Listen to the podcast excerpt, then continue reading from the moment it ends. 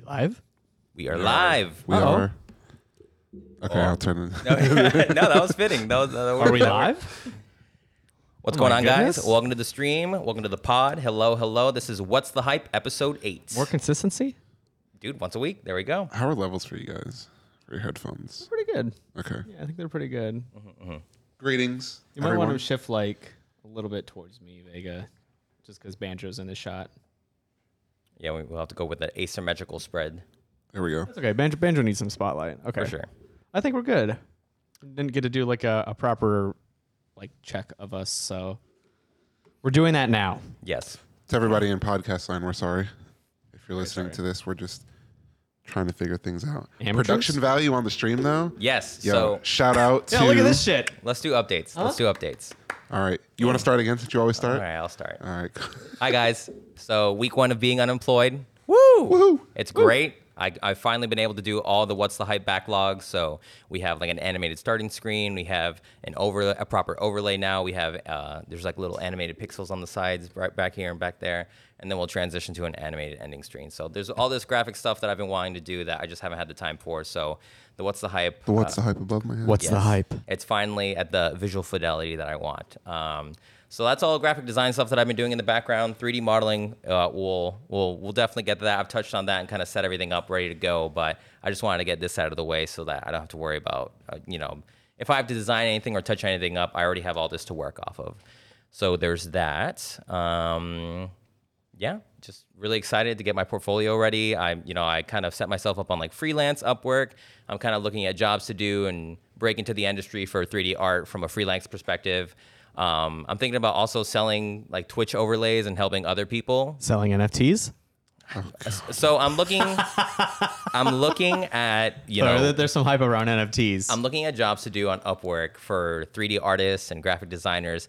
And Upwork? Is there that are like a website? yeah, so it's it's like Fiverr but a little more serious. Even though Fiverr's great, you, you could definitely make money off there. But if you're looking for kind of um, like larger scale projects, like there are- there are game design studios that'll be like, hey, I'm looking for someone for the next three more uh, three three weeks or like three months, high engagement. I need 30, 40 hours at least a week. We're going to be making X amount of things, and they'll put like a pay rate. It's like, oh, you'll be getting fifteen thousand dollars, something like that. Very cool. Um, but a lot of the things that pop up for me is like, I need someone to make an NFT, and then they'll plug some geez. like hot boy NFT and some crazy Oh, All 3D hype. stuff, and Sorry, we should talk about it. It is all hype. it's very hype. Um, and like every, I mean, I'm not, I'm, I'm not gonna lie. Every NFT project I've seen, the lowest amount of money you make is like four hundred dollars, three hundred dollars, around there. And then I saw one today. I'll that just right click and save. I Um, literally saw one today that it was like, I need help from someone to make ten thousand NFTs.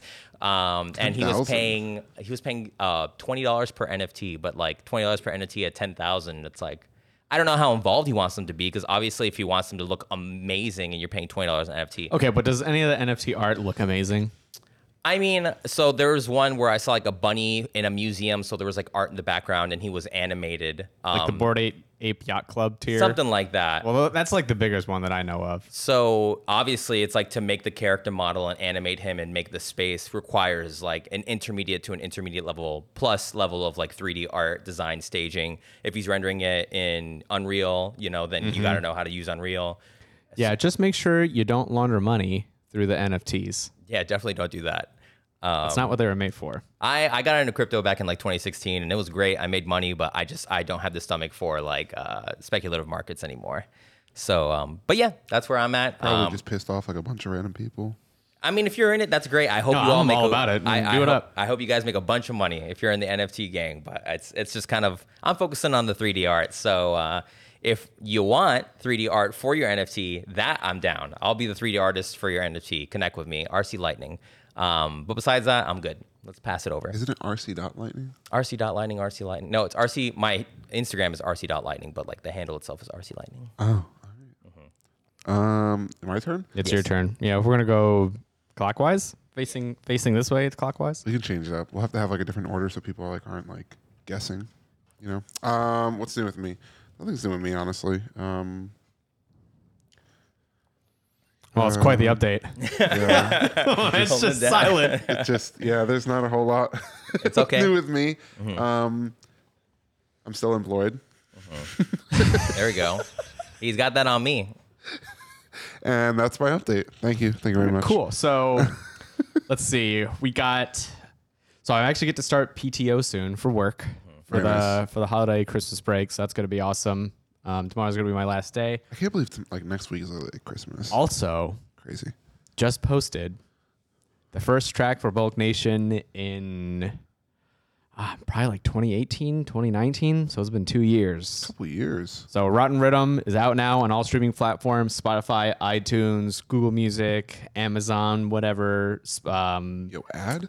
what uh, what what other music Gotta plug the streaming? boy. YouTube? no, actually, I'm, I gotta do YouTube soon, but There you go. got Self-reminder. that. I got another track coming out soon for you guys, and then I'm I'm working on uh, the brand new EP that I plan on releasing sometime next year. And I haven't done Nice. an EP since my five track one in 2018 or 19, whenever that was. I think it was 2018. But yeah, all, exciting all around. I'm gonna be just keep on doing the same thing. I don't know if we're gonna do one next week. We should try try to squeeze another pot in for next we can week. do it on the front end. We do Monday or Tuesday again before. Yeah, I the think we holidays should. come around. Yeah, because then I'm going to be out of town. But it's very great to see you guys again. I love that we're doing this, you know, once a week. It's actually going to be cold here in Florida for Christmas. Thank God. I've been fucking dreading it because it's like 85 degrees every single fucking day here. it's poopy. and it sucks. Um, but other than that, isn't too much else for the life update. I kind of want to just like start talking some business and uh, you know, typically with the flow that we've kind of been having, we usually have like some news that we want to go over, some like light bit news, and then we jump into something a little bit deeper. Mm-hmm. So uh, I'm sure you guys are wondering why we're, we have Banjo here and why we were starting the stream with some. We're talking about Kurt Halo Cobain. again, right? Yeah, for sure. Actually, speaking of Our Halo, fourth Halo episode. the first the first thing that I wanted to mention actually. So the first Halo LAN competition that's like run by HCS, like the actual championship series that 343 does. So we're, they're having the first LAN this weekend in Raleigh, right? And you know, all the teams in NA were competing in the qualifier like a month, or, like a couple weeks ago or so. Do you know about this story, Vega? I only heard about it because you told me about it, but Okay, I, I told you about this story earlier. we touched on it. yeah, so basically what happened was one of the players from Sentinel was I don't know if geofiltering is the correct term, but he basically changed something in a text file that helps determine what servers he plays on, doesn't play on. And because he was getting high ping during matchmaking and ranked, he changed it to where he would only get connected to servers that favor his ping. So I think he lives in like Portland or something, somewhere um, northwest, like that or something. And he forgot to change it during the qualifier. And the funny thing to me was that everyone on his team and like his brother, it's uh, Royal 2, and they were all defending him, saying that 343 and HCS, the, they're fucking assholes for accusing him. And the whole investigation process has been a pain in the ass, which I don't doubt. But it's funny because he released a twit longer, Royal 2, saying, like, hey guys, I, um, I did it. I'm sorry. I didn't know it was against the rules. So it pretty much just made everyone that was defending him look like a total fucking asshole. So there was some sort he him doing that with his game. Did it fuck up like the whole game for everyone it else? fucked up everything for everyone else because everyone was complaining about why it took so long. And I remember watching the stream because the the grand finals was Optic and Sentinels, and the games were just taking forever to start. And I felt bad because the casters were literally just like, "Yeah, so this matchup's going to be pretty tough." And you know, I think this this matchup is going to be difficult, and yeah, I just think the matchup will be kind of hard. And th- they just they had to keep going is the problem. Mm-hmm. So everyone was shitting on 343 is like why why is it taking so long for us to connect the servers for the competition and turns out it's because that fuckwit forgot to uh, change back the text file he says he forgot i kind of believe that he probably did forget but at the same time you know you get caught like you're gonna get penalized and i think he was banned for like a month he's banned through like january 28th sentinels lost their seating so they actually aren't part of the normal qualifier for this upcoming event and they have to use another player to fill in for royal 2 and they have to go through in like the harder bracket so like if you're an established team like phase for example they're already in the qualifier like cloud 9 or optic because we know they're good. Yeah. Yeah. There's no need to well, like, they qualified prove for Oh. it, themselves. and Sentinels was also one of those teams, but motherfuckers cheated. Well, he cheated. Royal Two cheated, and then got penalized. I think it might have been like a money financial uh, fine too, but I'm not entirely sure. Was he the best player on the team? Uh, Road Two's been around for a minute though, right? he's been mm, on. I, I don't know if I Halo would say team. he's the best player. It's it's basically like there's four LeBron James on that team. Well, goddamn. They're all like really fucking nasty. So they could still win it though, even without him. um, no, I don't think so. Oh, really? It's like one of those things where you need to have all four players to have the buff, but if you don't have that last one, it doesn't matter. Team comp buff. Yeah, you don't get the team comp buff. Nerd. So you don't get the bonus. But we'll see. Maybe they make a big run for it. But I kind of doubt it because I think All the Optic same Gaming. element, You get like you know increased bonuses Mm-hmm. or something. Yeah, I think Optic Gaming is the best team right now. But anyways, that aside, I didn't have anything else I wanted to talk about, and we can go ahead and jump into our deep dive. Unless you guys had something else. We'll do um, current event wise. I want like I'll I'll do one lighthearted one and one not lighthearted. Ooh, lighthearted. Um, so Animal Crossing recently put out their DLC, and I've been playing it with Hmm. Saida. How's and that? I'm not gonna lie, I'm really impressed with it. So it's 25 bucks. They have this Is whole. it, it's part of the like expansion thing, right? So th- yes, they put out an expansion which was like a bunch of new features and things you could do in the game for free. But alongside that, there is paid DLC. So you have Oh, essentially but I'm saying, can you buy the DLC like separately, individually? yes, yeah, you gotta Oh, okay, pay 'cause 25 I- bucks for the DLC. Okay, okay, okay, but there was also like free DLC that they added in an update of the game. okay. So what the DLC does is you're you essentially have a job. You go to the airport and you fly, and there's this one island where you can set up um, like it's a vacation rental place. So different Animal Crossing characters will come up to you and be like, "I want a, a house themed off this, this, and this." What's the technology like in Animal Crossing? Um, Do they have like spaceships and stuff? Yeah, Or, or, they're- like, dude, like what year? What year would It's- you say Animal it's Crossing all in is? Animal Crossing? Like you can make future, So it's like 2021, but in Yes. Animal Crossing, You so can they have make like computers. Tokyo City. You can make an ancient fantasy forest. Ooh, okay. Godzilla is in the game as a prop. Like Interesting. Everything, everything. So like there are entire. I've recently found this out. There are entire YouTubers and social media people who have made like hundreds of thousands of followers just off like making incredibly detailed custom textured animal crossing maps and they'll give tours and stuff and Oh, yeah. I'm it's sure this people whole eat that shit ecosystem up. dude there's a whole ecosystem of like heavily digested content just off thriving off animal crossing so that's why i was like wow this is crazy Mm-hmm. and then the job itself i think is really cool because at least when i played animal crossing it was cool because like i get my character i get to dress him up i get to decorate my house and my island Mm-hmm. but for, so the job is that you have to decorate the island based on the npc's needs and now it's a kind of like a it's almost like a Because you're the mayor, right? no, so you're hired. Um, it's your job. So you're hired to help these characters. It's like part of the DLC. You fly to a different island, and it's like, hey, I want a vacation home. Help me design my vacation home. So you're able to take the skills that you build with like designing your own home, and you can apply it and now challenge yourself to kind of make the most fleshed out design for these characters. The game provides like a bunch of different things within the theme of what that character wants, and it's essentially like a design challenge. And I think that's really cool because it's like you know you're you build up the skills naturally to do this but you're able to express yourself and now you can kind of put yourself to the test and see how well you can express someone else's idea and the more you play it the more kind of features you have so you can manipulate the house and more things to decorate so i thought it was really well done Worth the 25? yeah, one hundred percent. Yeah, for sure. And it, so when you uh, are done with the room, you can upload a picture of it to whatever website it is, and you can compare how you decorated that person's house to other people and see Mm. like how fleshed out yours is in comparison. You get rewarded with some special currency that you can buy like new high grade, very detailed. Um, like uh, furniture that you can only get from do- participating in this content. Mm, okay.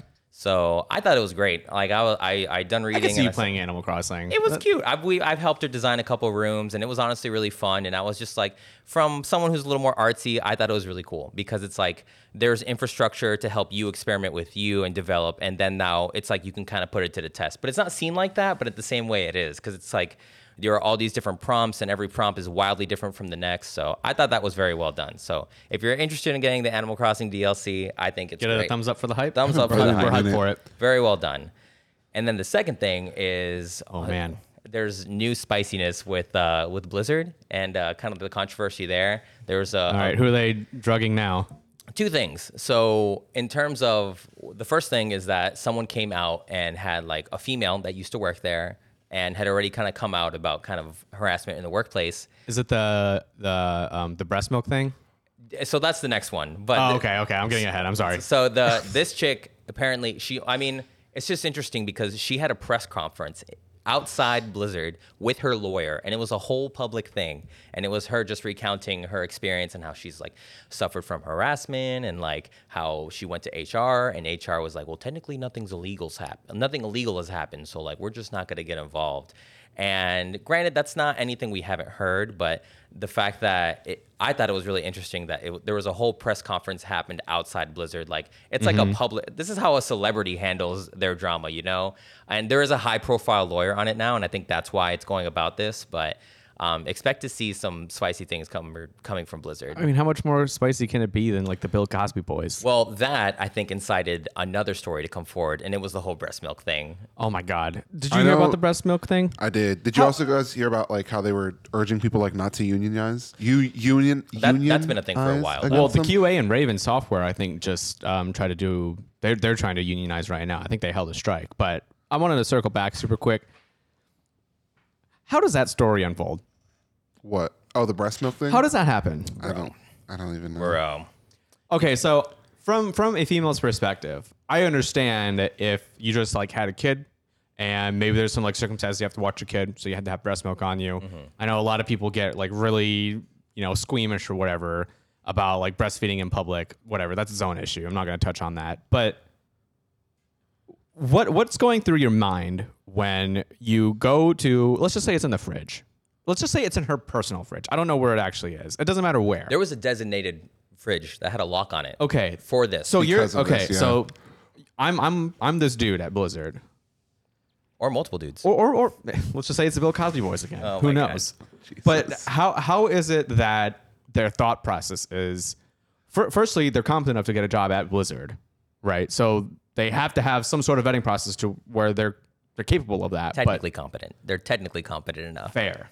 but even then, I, I, I- that just sounds like a bullshit story. I, I don't I don't understand how.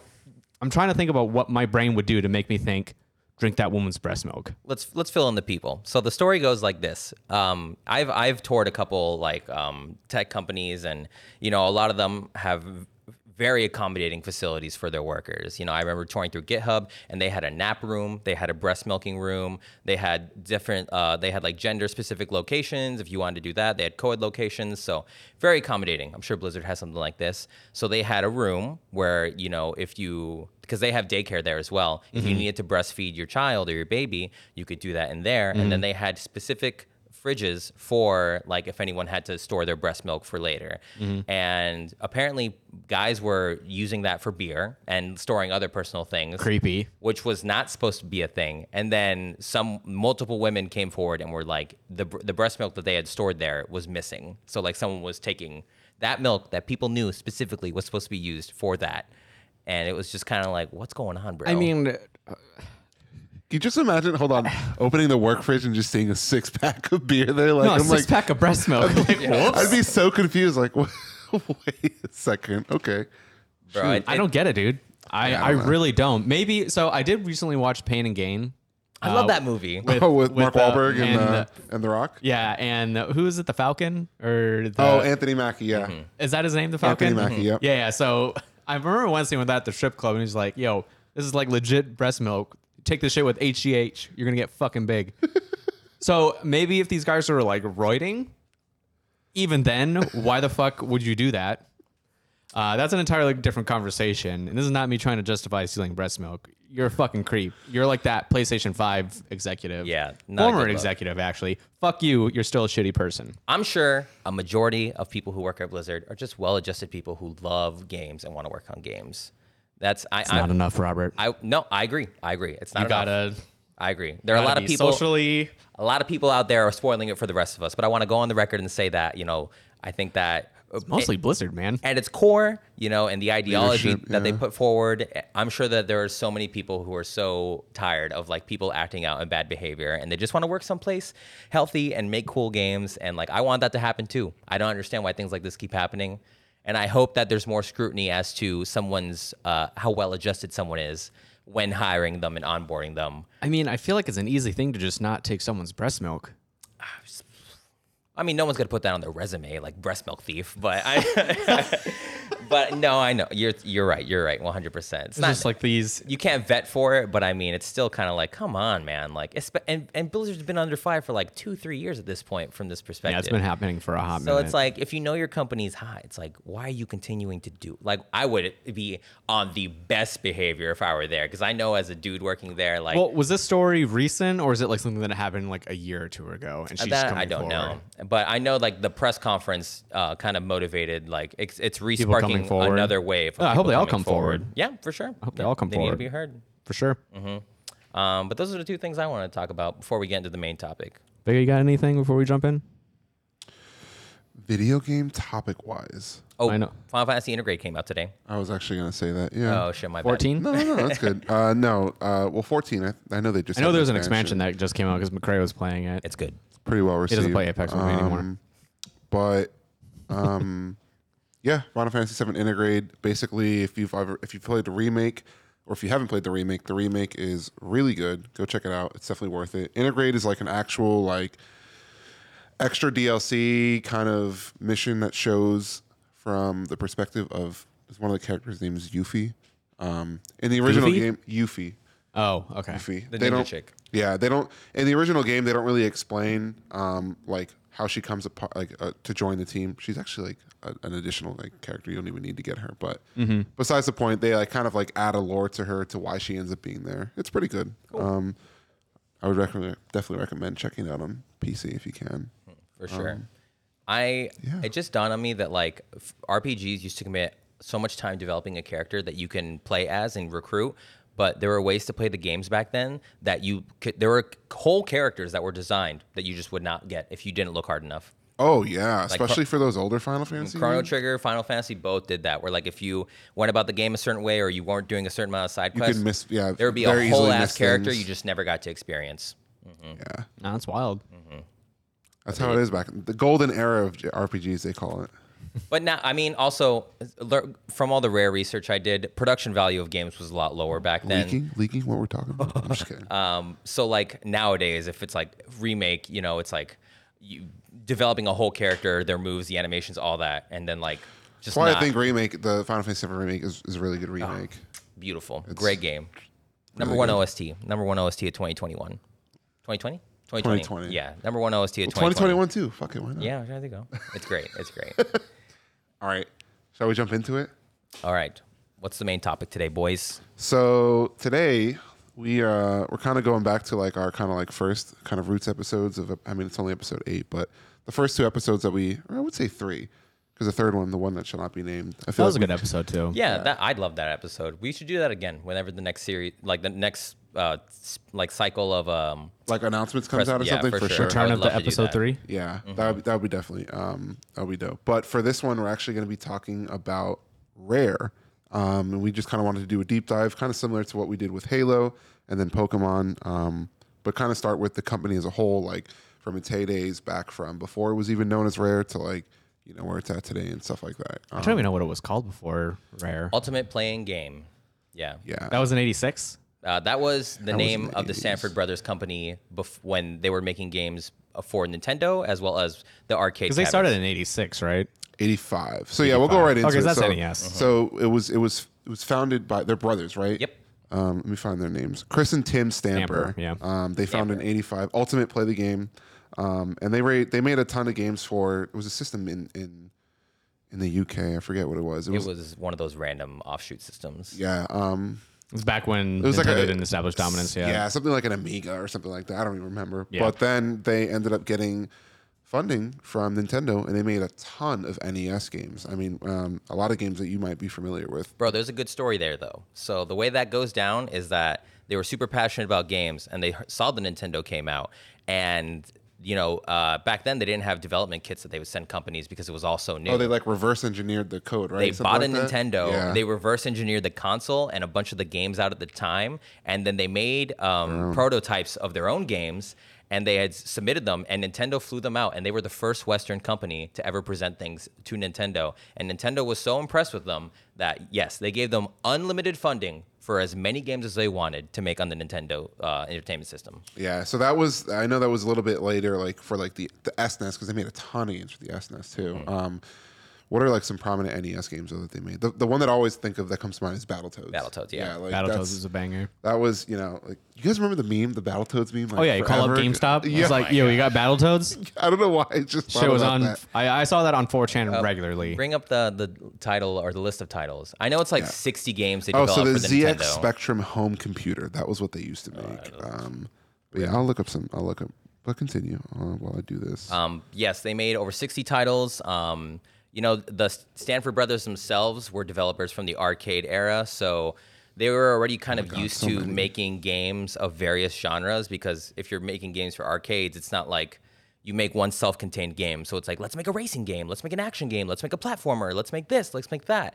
So going into making the games for Nintendo, um, they literally covered games of almost every genre, and they made like upwards of s- what sixty titles, I think. So yeah, so just counting from here, 60 so like titles. It they was a came out lot. with one in eighty six, or we won't even count 60 that. titles. We'll say we'll say they came out with two in eighty seven, four in eighty eight, and then just in eighty nine they released like at least fifteen titles. Um, from there 60 ninety they released a bunch titles, more, man. and I mean I'm talking about like This is back in the day too. They were probably using like C or like fucking assembly to like make. Mm-hmm. I these say games. so I will say a lot of them a lot of these games are licensed games. So like there's Wheel of Fortune, there's like Hollywood Square, Sesame Street, Banger. uh, Jeopardy. You know, A lot of stuff money in like there that. though, though, dude. All But those yeah, yeah, brands, yeah, You, I get, you make money. They made a ton, but And I mean these are probably these properties' first foray into the game industry. Oh, Yeah, I mean, So, like- even back then, like if you got the licensing for something like Jeopardy and all that stuff, isn't as big nowadays, but it was pretty big back then. So like to make a game like that for when the c- home system console was a new thing, like you know, they were kind of the the pioneers of those. Mm-hmm. Yeah, type of because I you're gonna have to check my um my knowledge here, but what I'm I here for. believe in '83 is when the big crash happened because, and it was with the Atari 2600. So when they made the game, it wasn't the game that broke everything, but it video was, game crash of '83. Yeah. but it was the game. Do you know about this? So that was because they had a bunch of shit like ET and like all those other games that were just Yeah. hot fucking garbage, right? So back in '83, like this is this is why Nintendo actually was able to take control of every, everything. Oh. So when Atari originally came out, and I want to say it was Nolan Bushnell who was like the king of Atari. You can check me on that too. But Nolan Bush. the Atari 2600 was essentially the console that was trying to break the arcade era because you can just get one and get it at home. You can play games at home. I don't need to go to the arcade anymore. Oh. Mm-hmm. He I spend established 25 cents. Atari and Chuck E. Cheese. this was Pong. Yeah, uh, Yeah. I think yeah, so. Atari, yeah. I Mostly think the so. Atari, yeah. But so in 1983, and we have to remember that the NES came out in 85, so it was two years after. Mm-hmm. There was a massive crash in the market because they made more physical copies of the game than there were consoles. And that was true not only just for ET, but also just like every single one. And it was very much so like EDM music. It's purely qu- um, quantity. It's there's like very little quality. So Gotcha. when you were look at these games, they were awful. Like the ET game in itself, one is impressive because one dude did it and he did it in a very very short amount of time. I think he took I think it was like s- uh, eight weeks or something because Steven Spielberg asked him specifically to make it. And they, they came to the one dude that made that game and he was like, yo, can you make this shit? And he was like, no. He was like, you better get working. Were you man." gonna make it? Yeah. yeah. So I think I That's too remember bad, watching that in a 'cause you're doing it. documentary. Or yeah, it something was in a like that. documentary because I remember I was trying to like brush up on my video game history. But so that game was essentially the game that uh, tipped the, the feather that like broke the scale, so Mm-hmm. to speak. And there was a massive crash, and people thought that it was like those hoverboards. It was just a fad, and video game consoles weren't going to come back anymore. Gotcha. Then come in Nintendo, these Japanese motherfuckers, and they're like, you know what, E Gods. NES. Gods amongst men. Japanese motherfuckers. You know, I, so knowing that, but they came out with Mario. They came. They got um, like you said with your story. Mm-hmm. Um, Rare did a really good job, at, and since '85, that's how they really took control of the entire game industry. learning about kind of um, games at this time, I kept hearing about this continue. I mean, we know about it. Like, it's not like this isn't a thing now, but Nintendo just had a, specifically Shigeru Miyamoto, had a incredible fixation on quality at the time. Like, Mm-hmm. and Which is the exact opposite of what happened in NA for the game studio. So now, or game industry. and I mean, now that I know that that happened. Maybe that kind of drove his fixation with it, but it, it kind of seemed like that Nintendo was almost a response as to what was happening in the West. Yeah, because they they looked at the North American market and saw that it's basically been dead for the past two years. I mean, there wasn't even a market here. So like, Yeah, it was gone. Console gaming in the states is is huge compared to in in Japan. It's not as it's not as big, but you know what is big over there? Arcades. You know it's dead over here in the states. Mm-hmm. Arcades. They're you don't. They're barely Anime anywhere. booths, You know, like waifu pillows and arcades. like the on- the only like uh, kids nowadays. sound like a boomer saying You're that, almost but, like, 30, bro. But I know, right? Bro. We're almost thirty.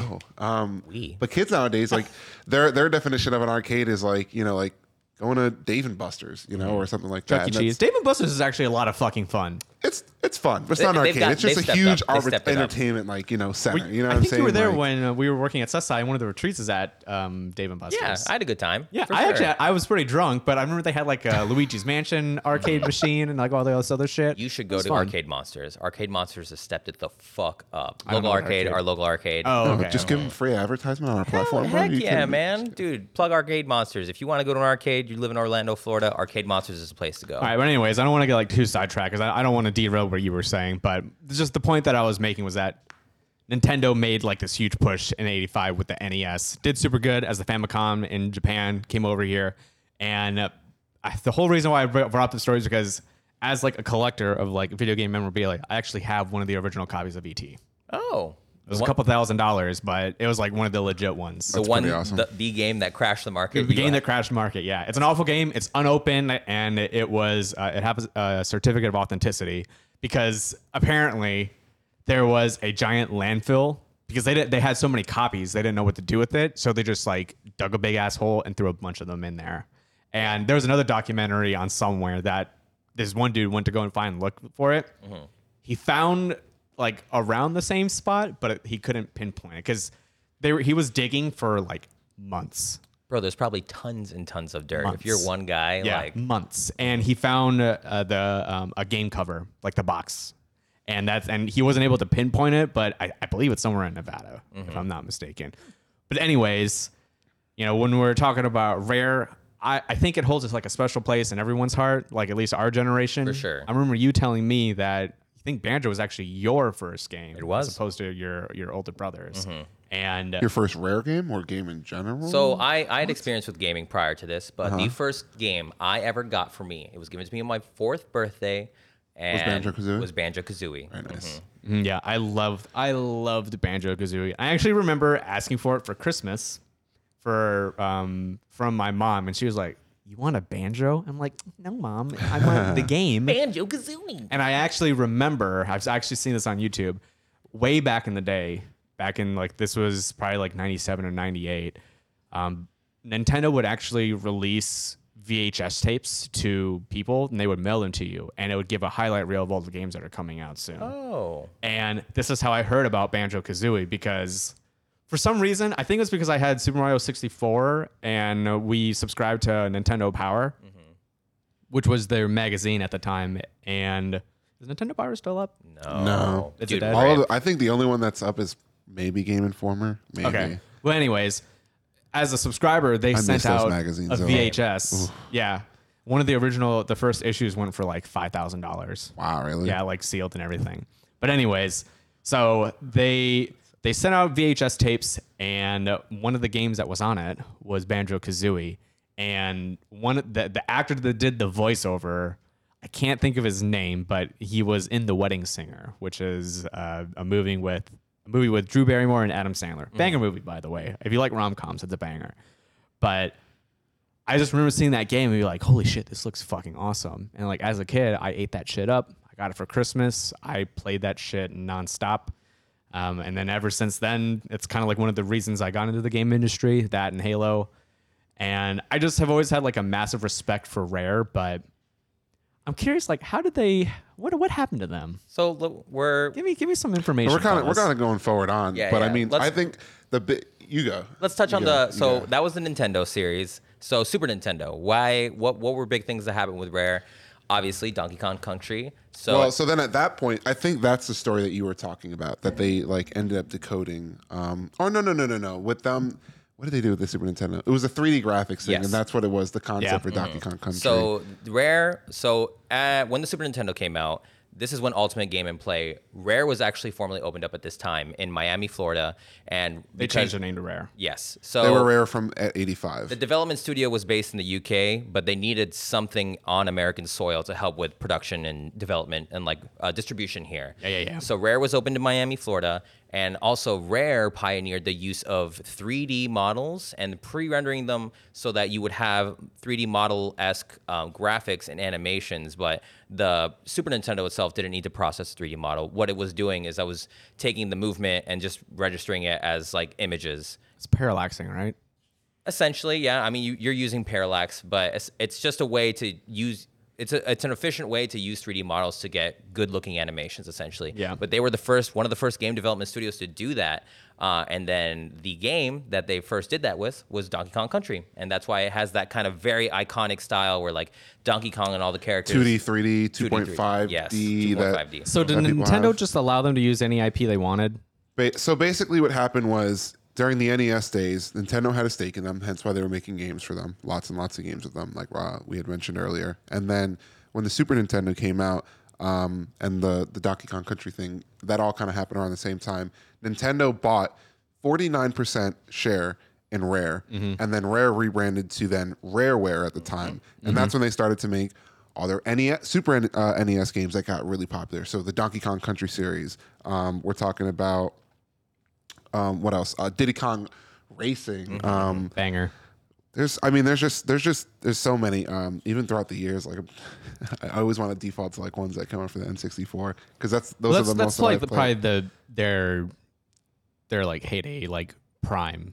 I would for- say- for I their would say studio. that, yeah. Yeah, I, they did a lot for Super Nintendo. Um, I mean, what else came out? Um, what's that one fighting game? Killer Instinct. Oh, Killer Instinct, yeah, they, okay. they developed Killer Instinct for arcades, um, and then later for the N64. Well, Mm-hmm. no, no, no. So they ended up releasing it for the NES because the 60 N64, if I'm not mistaken, got delayed. Oh, so they ended up porting it to the Super Nintendo. Um, but that was another like Killer Instinct today. You know, it's it's it's a, a still a pretty big thing even back then. You know, so Shout out Iron Galaxy. Yep. Iron Did, Galaxy. did they helped still? it- Did they still keep that game? I think they only got contracted for like a couple seasons. Yeah, I'm pretty sure it was them, Iron Galaxy, and Double Helix, I think, or something like Yeah, that that. That sounds was right. working on it. Because I Um, remember touring Iron Galaxy at the time. They were keeping track of Killer Instinct. Let's But I see. don't- I I don't mean, let's know see if they some still other have like uh, no. I mean, don't don't forget they were also making games for the Game Boy at the time too. Mm-hmm. You know, they're making a ton, a ton. Shigeru tons, tons of Miyamoto games. actually uh, let them pick who the whatever Nintendo property that they wanted. So Rare was the first uh, secondary developer for Nintendo, the first one in the West, and Shigeru Miyamoto liked them so much that he let them pick whatever game, at whatever Nintendo mascot they wanted to make games for. Did he like them? Huh? Did he like them? I heard there was a story. he trusted them. Shigeru Miyamoto shits on Rare a lot. Even though obviously, you know, there are unprecedented b- breakthrough levels of trust being given to this not Japanese company, but like in in interviews, Shigeru Miyamoto is very very critical and like in like a very nice way, but he's still kind of shitting on them. Very passive aggressive Japanese. Yeah. They're- guy. yeah, yeah, exactly. So in interviews talking about Donkey Kong Country, he essentially says that like Donkey Kong Country is a perfect example about how someone will pay for a game that looks good but is average. And it's just kind of like, damn son, like I love those games, all of them. Those games were bangers. I I actually don't have so I didn't like I should rephrase this. I didn't like the s- the 2D games that they made, Donkey Kong Country. Then again, I also only experienced them on my um, my Game Boy Advance. So at that time, it was pretty much just them porting everything over from you know Super Nintendo onto um, GBA because the Game Boy had everything from the E NES. But I just remember thinking the game felt like a little clunky, and I didn't like the music. That was the other thing. It made me feel really depressed. You don't like the music for Donkey Kong Country? I don't like I don't like the water level music. I specifically don't like that. wow, that's probably one of my favorite. Yeah. Yeah. Oh, what is it? I'm- I'm Aquatic s- ambience. That's or a something hot like that? take. I'm taking shots right now. Yeah. Okay. But All right. to counter that point, but to counter that point, uh, Rare, in my opinion, also worked with one of the best composers of video games in general, and that's Grant Kirkhope. Um, obviously, he did the music for Banjo Kazooie. He also, most recently, he well, he did the remix for Ultimate when they brought Banjo in, And I believe that was the only Western composer that Sakurai worked with with any of the characters from Smash Bros. Everything else was all Japanese based, but they wanted specifically Grant Kirkhope for the banjo music. And then he also did the music for um, Mario and Rabbits. So he's just an overall he had a very very unique sound and uh, what was the thing that you were saying about how like each character had like a specific instrument So he also did the music for Donkey Kong Country one and two, but Yeah. he didn't do the one. He did a little bit of three, but when three came out for the Game Boy Advance, he had redone the whole soundtrack for that. And then h- specifically for him, he had toured the entire world with the kind of um, with the mentality of learning about how music is kind of influenced and how music happens in all these different types of the world. And this was kind of before you know, this was before Spotify and Apple Music, so I guess you would get like a, a less bleed over from other cultures if you were to travel at that time and tr- try and just absorb as much music as possible. So he had played, um, I had not played any of these games, but he had played these early LucasArts games that were like very narratively driven. They weren't Star Wars things, it was just like LucasArts Studios, some other games that they had put out. And the, instru- the, the, characters in the game had always had kind of specific instrumentation. So in the music, the music would always reflect events happening to a certain character. So you had s- direct instruments that were tied to a character and theming that way. And then if you look at Banjo Kazooie, you know, obviously, you know, you have banjo with the banjo, kazooie with the kazoo, uh, Mumbo had the xylophone. Um, so wh- why you get that kind of, I don't really think there's any other game that does that, but how you have that kind of specific instrumentation with the character, like tying it that way. I feel like he was the first do first person to do it in a AAA sense. yeah so were there any other big titles that rare did for the super nintendo Uh, Battletoads came out for the Super Battletoads. Nintendo as well. Uh, yeah, Donkey Kong and Donkey Kong Country is really the main one. The, the well they the had all the trilogy other there. ones too like like donkey kong country 2 Yeah. Yeah, Donkey Diddy. Kong, Donkey Kong Country Two, Donkey Kong Country Three. Yeah, yeah. Um, a couple of different uh, Killer Instinct titles. I think they had one or two that came out for the SNES, but it wasn't. Apparently, Donkey Kong Country 2 is heralded as the best. I liked 3 the best, though. But everyone's like, 2 is the best. It's the pinnacle of Donkey Kong Country. i mean those games are mediocre anyway so Okay, Sakurai, chill. i mean miyamoto oh, yeah, sorry. Miyamoto. so can we move on to my favorite era All right, Yeah, this so is the a chunky. N64. all right, So this is- N64 time. so this is the one i'm particularly hyped about obviously we touched on banjo a lot but This is one I think Rare really like. Oh yeah, they hit their stride. Yeah, in my they- opinion. absolutely. And there's two things that I want to call out. Firstly, and I was talking to you about this earlier. I give a lot of praise for Rare because they were successful in so many different genres of game. So they were popular with platformers, so with um, Donkey Kong Country and with Banjo and Conquer, if you were old enough to play that game. So they were good with platformers. They were good with racing games, so Diddy Kong Racing. So that's two genres. They were good with uh, Killer Instinct. That's three. That's a fighting game. Just that alone, I don't know of many studios Goldeneye? Did you mention? Uh, yeah, GoldenEye. They did GoldenEye and they did Perfect Dark, but especially like back then because a lot of the rules that we know today weren't established yet. So it's not like they had a lot of references to go by when they're making a shooter or when they're like making a fighting game, right? They're, they don't have a lot of examples. It's very, Trailblazing. it's very much so like, all right, well, I mean, this feels good to me. Does it make sense to you? And there, there had been a lot of internal play testing. So I give them a lot of credit for being such a, a versatile studio back in the 90s. And uh, I'm trying to think like what game I had the most fond memories of. I, I, I do think that it's Banjo Kazooie, but I just remember having so much fun with Diddy Kong Racing as well. Yeah, And ton of fun. I- I'm gonna sh- I'm gonna take some You liked More it better spicy than takes. Mario Kart? I was just about to say this. Yeah. Diddy Kong Racing is is better than Mario Kart 64. I think so too. I think so, too. I uh, will agree with that. Personally, I, Just I, with- I had more fun with it. The the feel of it, I thought that the Because you could you can course go in design- like different like like um, Vehicles. vehicles, right? Yeah, like one would be like a plane, and then None of them another- felt overpowered too, but they all Yeah. felt so different. Yep. And I thought that they did such a brilliant um, choices for the course design because it's not just one form of terrain that you're designing for, right? Like how when I'm making the dino tracks, because the first world in Diddy Kong Racing is everything dinosaur related. So I mean, how how do I make it so that I can drive a cart, I can use a hovercraft, and then I can also use a plane? And obviously some courses there were some restrictions. Like I think the fourth level for the Dino track was only hovercraft and plane, but they used lava for the hovercraft, which I thought was really fun. Um, but there's so many different tracks that they used that utilized all three, and they were all, like all three of them were viable. Um, obviously, the music was great for the OST. Um, there's a couple tracks that I've heard of like trap remixes that I'm probably gonna play at a show at some point. Um, and they also introduced the the overworld with a racing game, which is a very good combination of what they know from banjo in Donkey Kong Country, and also what they know from racing games. So I think they just did a phenomenal job with that game. Fun fact Donkey Kong Racing was their first self published game. That's interesting. And they were also making Donkey Diddy Kong Racing 2. And uh, that was going to be for the Game Boy or for the GameCube, but I, I think it got like stuck in development hell or That's something. when they got acquired by Microsoft, so they didn't have access Oh, Oh, to it anymore. Spoilers. Yeah, yeah. Eh, but- And th- but it wasn't like the 64 version. They were like riding animals and shit.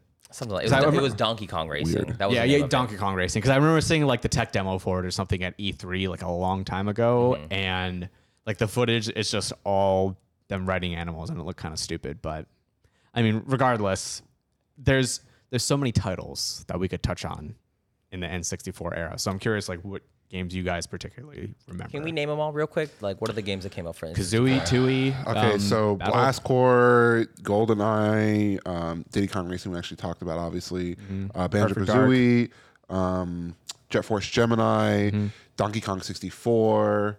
Um, I had too many games, man. they had so, um, Banjo Tooie, Conkers. We said that right? Mm-hmm. Yeah. Conkers Bad Fur Day. And that was like, that was their last one before they ended up to. Uh, that was their last. Um, I'm pretty sure N64 game. Conker's was on the same engine as Banjo. and They're all the then, same engine, actually. and then they also did, um, they did one game for GameCube. It was that Star RP Fox Adventures. Yeah, that RPG Star Fox game. Yeah, that Um, one's rough. We'll talk about that. Um, But So I feel like literally every single one of those games is like tra- like trailblazing. Yeah, like yeah, good. absolutely. Like all those are like staples for the N64. Like their entire lineup. Like how Mm. many studios can say that their entire lineup of releases for a console was like that many bangers. I many mean, d- bangers. Golden Eye was like that was that was I don't think split shooter split screen shooters uh, like I think that was literally the first game that had like multiplayer. Mm-hmm. they Split had that shit screen, in like- Banjo Tooie They for the did. multiplayer they? mode. Oh, yeah, they Uh, okay. had the shooting and it. Um, yeah. And the co- I remember the cool thing about like the uh, GoldenEye was that um, obviously nowadays like we have we're, we're accustomed to like having two sticks on the controller, right? So you have Mm. like one that controls movement, one that controls your perspective, like your aim. But back then, you only had like the one stick, and you really wouldn't like. Yeah, it you was wouldn't- tough. You didn't really, yeah. So like you you would sway like if you went left, like it would it would move you left, and it would you know it was it was different than it is It was, now. it was similar to like how Doom had their controls, where you didn't have to aim, Yes. you just had to aim in the Yes. right direction. Exactly. So like, even if I'm facing this way and there's an enemy over there and I shoot, I'm still gonna get it. But I Correct. think that with their games, moving the joystick in the forward and backwards vector, you would move forward and backwards. But when you would look left and right, you're also moving left and right, and then you could like hold Z, and then you can aim with the stick, but you had to be standing still. Correct. Yeah. And so like being able to GoldenEye, I think, came out like a year or two after the movie actually came out. Mm-hmm. Still sold really well. Obviously, again, everybody like I'm sure there's a lot of people who have like not fond memories of like that one person picking like what's his name? Odd job. Odd job. And he's like so short you can't shoot him. Yeah, so you have to, couldn't like, kill him. You have to like aim down, but then he would move and then you have to like move again. Like it was Yeah, he was he was the unbalanced. it was so character for shitty. Sure. Um, and then what else? Perfect Dark came out, and like I, I think the cool thing about these games is that again, shooters that wasn't really a huge thing back then. Um, but you were able to like also use like different gadgets, and it wasn't more than just like go here, kill people, and shoot people. Like it would, you would. uh, There were games essentially about like.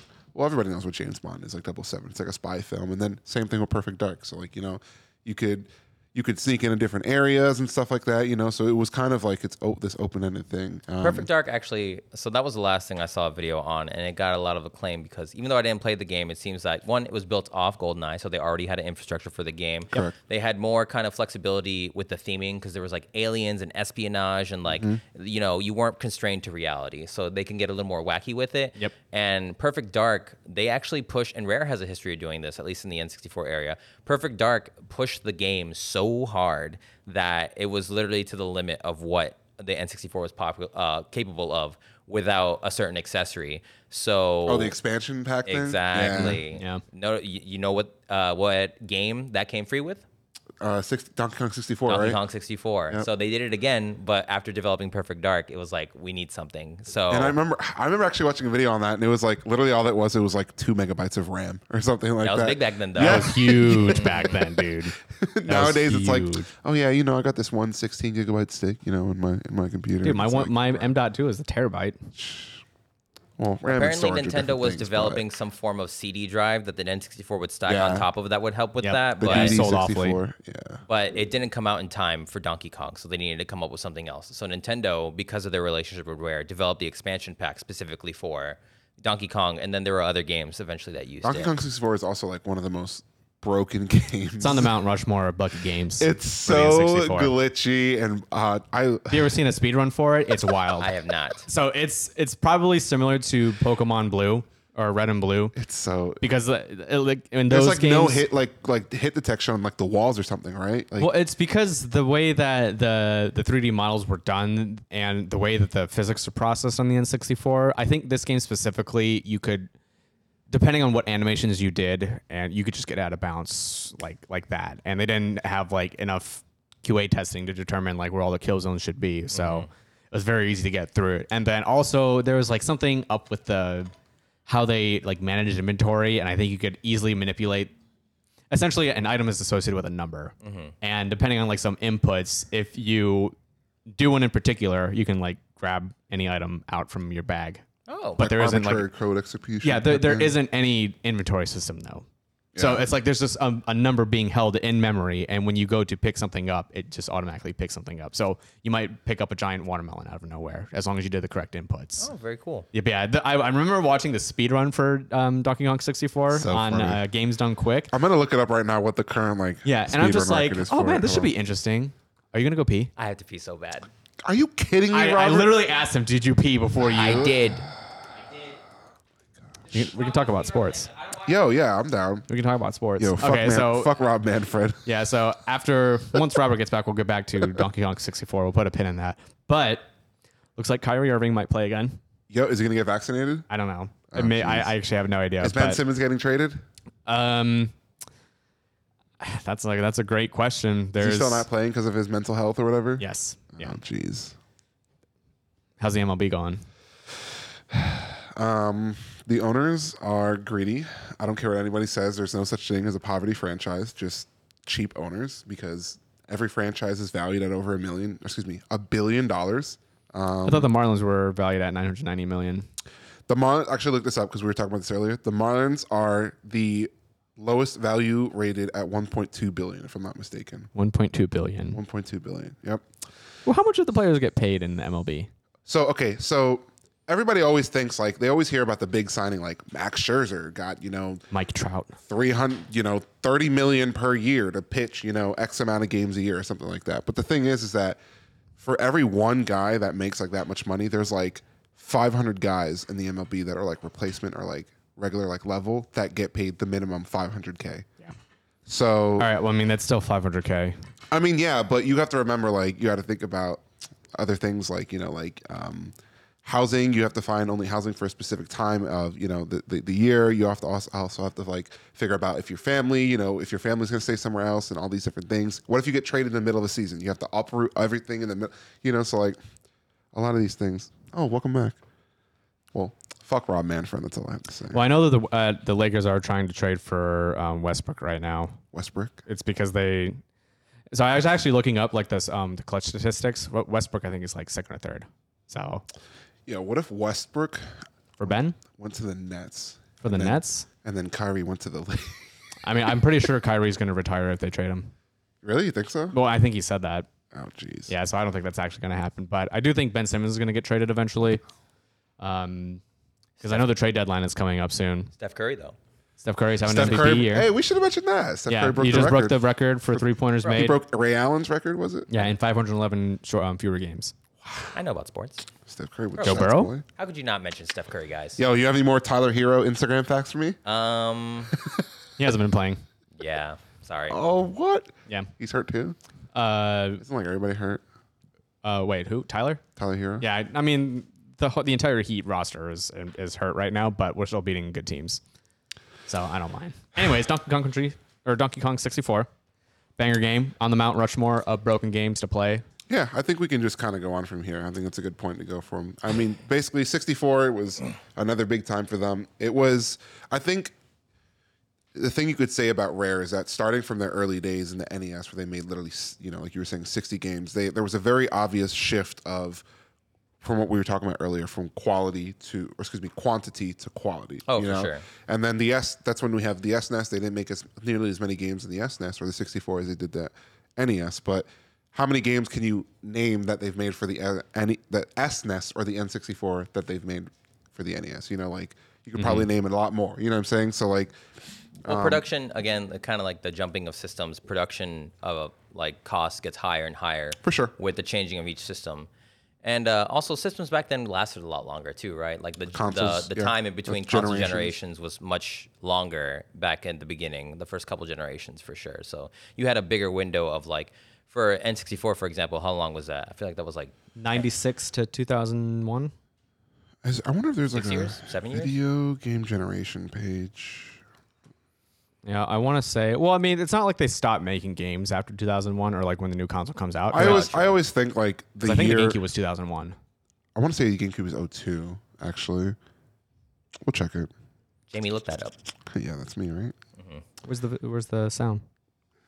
Do it, do it. I gotta, I gotta move it Got a over fancy to the soundboard other- machine. Uh, There we go. Look it up. Um. I'm I'm saying 2001 for the GameCube. Okay, so the NES uh, was introduced in '91 and it was discontinued in 03. The Damn. N64 uh, was introduced in '96, discontinued in 02. And then the next generation after that, which was the GameCube, was North America and Japan. You're right, was 2001. In Europe, it was 2002. There I it is. specifically, re- it's a shitty memory, but I specifically remember being hype about it, and that also being the year 9/11 happened. oh, Yeah, that's how that's how I remember it. interesting. Because I think uh, I know the PlayStation came out before that. and The Dreamcast. Yeah, PlayStation 2 was 2000, I think. too. You guys ever had a Dreamcast? That's I- probably one of my favorite systems. We could I've do had. an episode on the dream. Oh, you. I know what- nothing. Dude, about I'd the be so Dreamcast. down. Dude, Oh, I- we anything would- Sega related? Someone, someone write that. We got to write that down. I don't Uh, know anything Dreamcast about the episode. Dreamcast. I would love to do an episode. I know on the Dreamcast. Taxi. That game was fun. Crazy Taxi. Yeah, Crazy Taxi. One of my was fun.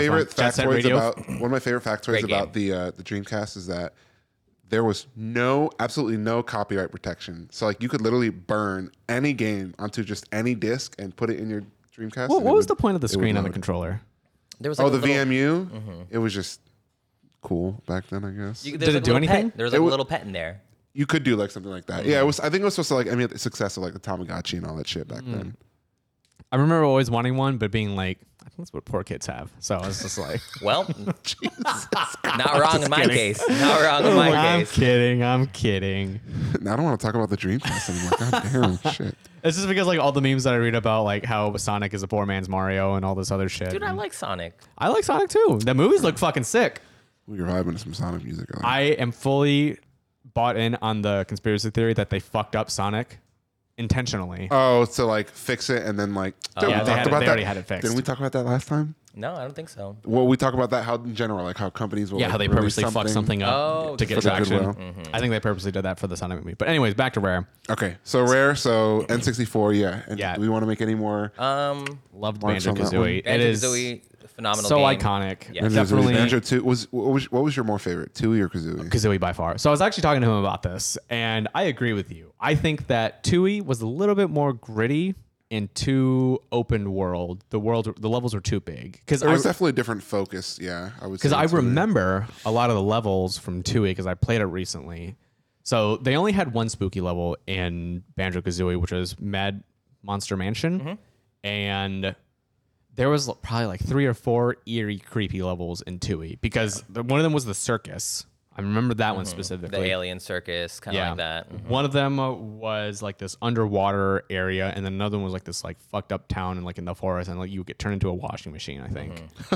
and uh, I, I just remember having more fond memories of o- just opening Banjo Kazooie on Christmas and playing it. I think I got all the way up to the Snow World on Christmas Day because I just was like binging it. And Nostalgia's a hell of a drug, dude. I was probably you should try Molly. Just kidding, don't do that. but anyways, no way. so yeah, right. don't do drugs. Drugs are fucking awful for you. But so specifically with that, I remember just playing the hell out of it. Mumbo's Mountain, Treasure Trove Cove, um, Bubble Goop Swamp, Freeze Easy Peak, Gobi's Desert, Mad Monster Mansion. The forest. You think they named all those just like Mario 64 on purpose? What do you mean, just like Mario? Well, how in Mar- Super Mario 64, how they had like, Alliterations? yeah, yeah, yeah, yeah. I mean, I Cool- think it just Cool roll- Mountain, I think uh, it just rolls off Dire the tongue. Dire Docks So or Miyamoto whatever. actually was consulted on the development of Banjo Top Kazooie. Mountain. So like they made Miyamoto made Mario, and like Miyamoto also kind of helped push Banjo in the right direction. So that's why the game you can then kind of they be shit like, on oh, them. Banjo kind of like ripped Mario, but it's like, well, you literally had the guy. I who mean, I made think they're Mario so helping different Banjo. though. They in are, so for many sure, for ways. sure. 100%. I think in so many different ways they're very different because Mario had literally nothing to go off of. They just were like, we're we're kind of relying on you, Miyamoto. And at least with Banjo, they it was one of those things where I think they iterated on it. There there were other things that you could do. Flying was I'm gonna really make an fun. Executive decision. Say we got 30 minutes left. Oh my god, already? Yeah. Holy shit. Okay, we got to get through this then. All right, well, scratch what I was going to say. So, to transition into the next era, they had a game coming Mm-hmm. out at the very end of the N64, which was Star, um, Dinosaur Adventures. I forgot what it was called. The but- original title. Yeah, the original title. But Miyamoto just whipped his dick out and was like, put Star Fox in there. And they were He, just like, he has a history of doing this. Diddy Kong Racing is only Diddy Kong Racing because at the very end of the development cycle, Rarity had the game with everyone in there except for Diddy Kong, and it came out before Banjo and Conker. So this is you were gonna get a taste of Banjo and Conker as characters, and then at the very end, Miyamoto was like, "This needs a Nintendo character. Put Diddy Kong in there," and then they're like, uh, "Okay." yeah. And it Mm-hmm. Still did sell, worked. yeah, it sell, be- it worked. sell, it sell uh, much better because of it. But like Miyamoto definitely has done that a lot. Yeah. So Star Fox Adventures was the birth of that, and you should actually look this up. The original game files for the N64 version of that Dinosaur Planet game got released recently, like within the past couple years. Dinosaur And Planet. the main character was Crystal, but when, you know, Miyamoto put his dick out and he was like, yo, put Fox in there. That was one of the games that I felt like it was forced and it didn't necessarily make sense. Yeah, because the story, if you took out all the, st- if you remember Star Fox Adventures on the GameCube, I was a feel rough like game. if you took out all the Star Fox parts, the story still worked. Like the only Star Fox part was flying to a different planet. exactly. Literally everything else was original. was different. Yeah. Yeah, the- because- the, narrative didn't focus on Star Fox. The narrative was already there. You you were just Star Fox going through this story, but you didn't need to be Star Fox. it was it was really silly the way they did it because they they basically threw out the main protagonist being this female fox, and of course Star Fox like falls in love with her or whatever. And I, I remember telling you about this. That was a long and hard fucking game to It play. was, yes. And like if if there was ever going to be a game that was legitimately rated T, that game was legitimately rated T. There was no easy mode. dude. Mm-hmm. Those levels and puzzles were fucking difficult. The only thing I could reference as a I got stuck playing that part of a game as many times as I did in Star Fox Adventures was the Water Temple in Ocarina of Time. I never played it. It's it's just fucking archaic and really You fuck. never played Ocarina of Time? I don't like Legend of Zelda. That dungeon specifically is notorious as being like incredibly cryptic Ah. and difficult. Yeah. So I just remember like I love the game and the aesthetic of it, at- and I remember the feeling of playing it and being like, There's "Whoa, always a this is part where you awesome." don't you don't like it. And There's, it- there's some part of the game that you do not like. Well, it's just that I would get stuck. I would it, like, and I wasn't dumb. I'd played plenty of games at this point, but it would Can't just go be online like, looking for help. Can't look up a YouTube video. Not this time. You only you had game FAQs, and you would have to pray to God that someone had Prima typed Guide? out a fucking fifty-page essay on how to beat the game. But like that, w- that was community support at the time. That wasn't like official. Grassroots, baby. Yeah, that wasn't official. Like people putting out guides for the games.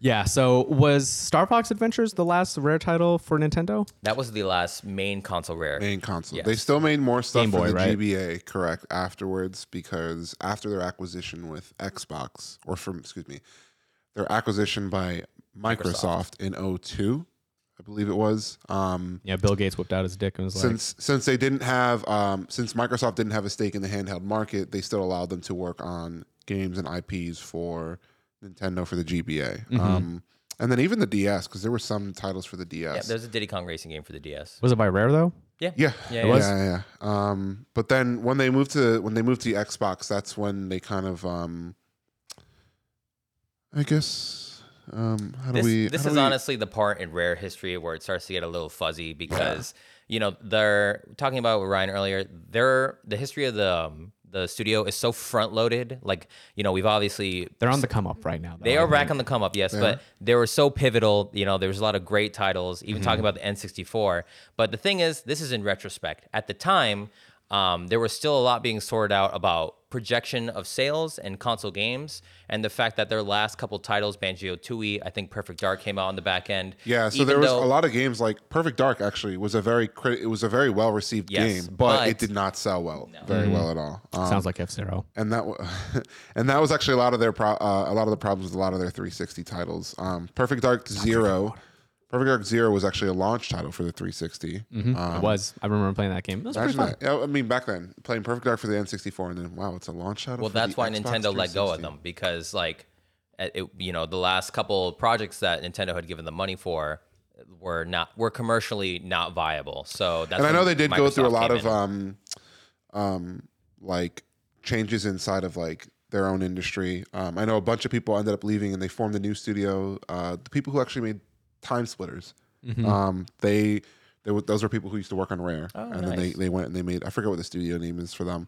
Um, I mean, even the people that made what's that one game that came out fairly recently? And it- Ukulele? ukulele, yeah. That's platonic. Platonic, yeah. So like so, you know, you know, there's there's been people from Rare that's that's moved on, just like any you know company, you know, Yeah. Like you're gonna have talent that filters in, but Uh, another side note about the development studio and what was like working there. It was incredibly arduous. Like Like Bill Cosby boy stuff. They were no, nothing like that. At least nothing that's come out about that. So the only in the I think from what I remember hearing, the only time that in the SNES dev cycle days, that team, the only time they had off was two Christmases. Every single day besides two Christmases that they remember having off, they were working. They went to work. They only had in, in the whole gap of producing for the Super Nintendo, they had those two days off. That's it. So in the span of like five, six years of development, and they really liked games. They wanted people who loved games, but obviously that's a gross human rights violation. Um, that's not okay. Work life balance is needed, but you know that's how they were able to do this because they had a team of people who were like incredibly dedicated. They knew that they were trailblazing. They were invested in not only in the studio but you know the industry and kind of doing that. But uh, yeah, it's only be- they were working them to death essentially. It was I mean, not I, good. that's just. Uh, it's- you still hear about that today. Unfortunately, yeah, I was going to say that's just kind of a expectation now yeah. for working in the game industry, which kind of sucks. But um, that's why it's good that all this other shit that's happening right now with the studios of all this wild, sh- um, you know, work life Mm-hmm. balance issues and like all this sexual misconduct stuff that's been going on. Glad people are like starting to speak out and obviously it's weird because it's one of those things that you just love video games so much but at some point it does become a job and i wouldn't i've, I've had that for like firsthand experience so you really do have to love that job specifically um, but i wanted to mention some of the microsoft titles that they're not they're not bad but they were they weren't to like the level they had of success that they had with the mid 90s late late 90s anything that came out for the Xbox, that's a gap in my knowledge. I didn't even know. so an Grab Xbox. by the Ghoulies was, Grab was Bug was a decent great game. That was a that was, that was an Xbox launch title, Yes. I think, right? Uh, I don't know if it was a launch title, but Cameo was a launch title for the 360. I played that game. Cameos. uh, yeah, so that was a good game, and they actually did a release of Banjo for the Xbox 360 in 2008. Was, Wasn't that good though? well, so Robert actually disagrees. Let's talk about it. Nuts Yeah. and bolts. Yeah. You so like it? I thought I thought the I, I just aesthetic was played it great. and cringed the entire Oh, dude, time. the first level, a- the aesthetic, the the banter, it felt like a banjo game until I had to go into Mumbo's workshop or like Mumbo Mer- uh, Motors, Mm-hmm. and I was just like, man, I really don't want to do this, and because I would get frustrated because I would always be torn between. I want to make something that I like and seems fun, but then it doesn't It's not accomplish. functional. yeah, it doesn't function. So I'm just like, oh my god, dude, this fucking sucks. Mm-hmm. So I, the thing that I wish they had in that game was, just give me like a suggestion. Mm-hmm. Give me like, hey, maybe build something like this, and then I can build upon that. So maybe they have a base build of a car that's fast, but then I can just like edit it. So they did have that. You just had to unlock them. They were called blueprints, and you yeah, had- that's fucking stupid. but it's not included. See, I don't even remember that, and I played that game a Yes, lot. And I so- just remember thinking like, "Damn, dude, this kind of fucking sucks." so if you didn't actively seek those out, you didn't have them. So Yeah. I, okay. I, I didn't know that. I totally forgot about it. But that's, that's because you can go through a whole game and only have like the normal cart and that's it. And like you don't have, uh, Yeah. you haven't unlocked these blueprints. But dude, the overworld was great. I thought the art was great. I thought the models looked good. It it genuinely felt like a Banjo Kazooie game. It's and Grant. I'm pretty sure Grant Kirkhope did the, the did. Mm-hmm. soundtrack for it, and that's why it felt so great. But it it just I I didn't think that that was a necessary step to go. yeah. So Did you guys I ever don't- play Viv- Viva Pinata? I loved Viva Pinata. Oh Yeah, my Viva God, Pinata how was have a I banger. forgotten this? Yeah, that was a banger game Dude, too. I played the shit out of Via Pinata with Gene. Number one and two. We played like 200, 300 hours of Via Pinata. that's what I think of when I see the pinata in uh, Fortnite. I was like, what are That, we that's Viva doing? fair. Pinata, That's yeah. Uh, fair. And yeah. I'm like, oh shit, no, that Horstachio. That's his Yeah. name. He looked like a little Horstachio. yeah.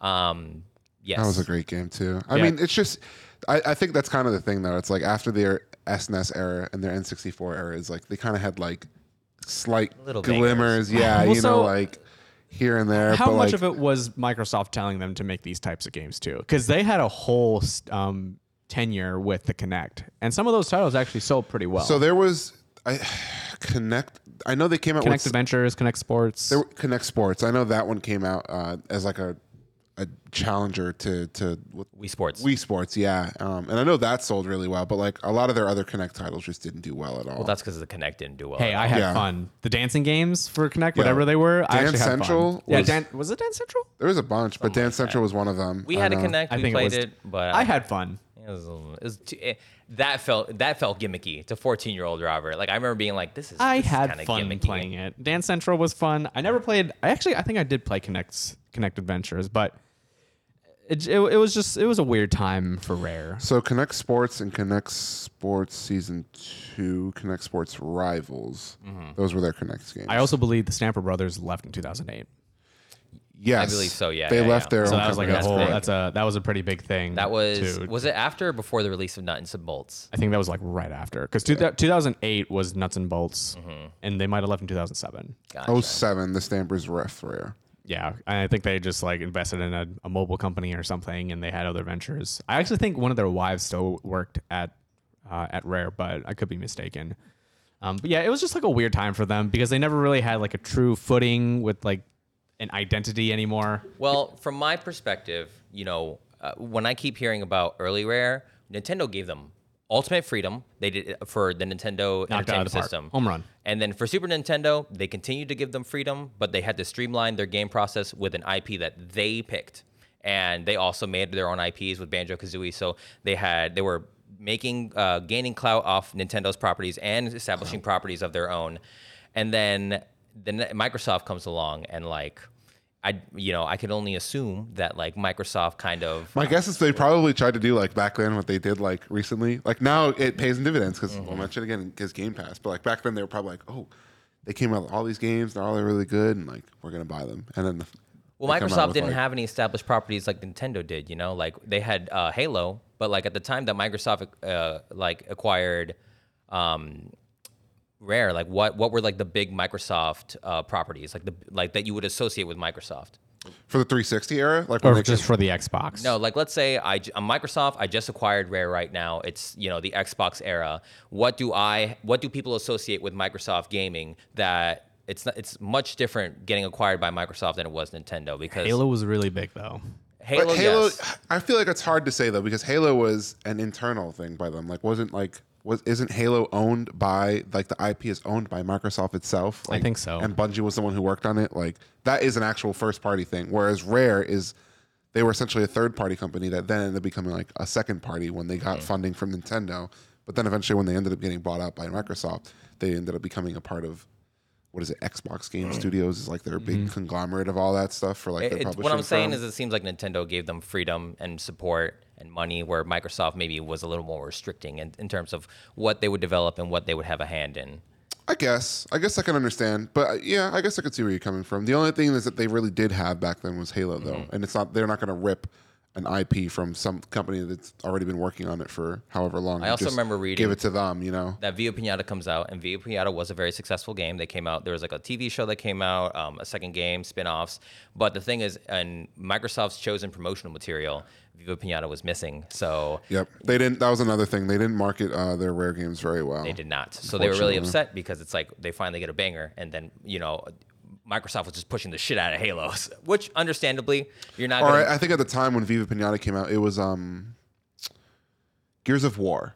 That was the big one. That Oh, so was yeah, around I the would time, Gears yeah. of War, Halo, I definitely would associate with Microsoft down the road. Um, but yeah, I liked Nuts and Bolts. The music was good, the vibe was good. I really liked the mechanic of the um, making the, the the carts and all that stuff. Um, I thought that the main hub world was beautiful. And I there agree. Was The so main much hub world was a stuff lot of fun. to like explore.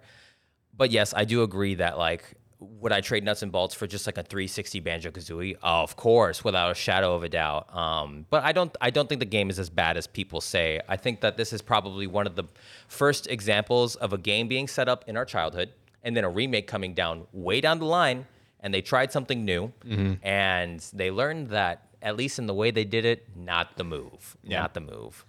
Yeah, so I mean, I, I, I want to make sure that we can get through all the pieces. So We're almost there. we're in, we're in like the Xbox Yeah, I mean, we 360 can- era. We can, go we, through can probably. I Kinect. mean, there's not really a whole lot that goes after this. They they did a couple games for the Connect, and then well, they got a banger out right now.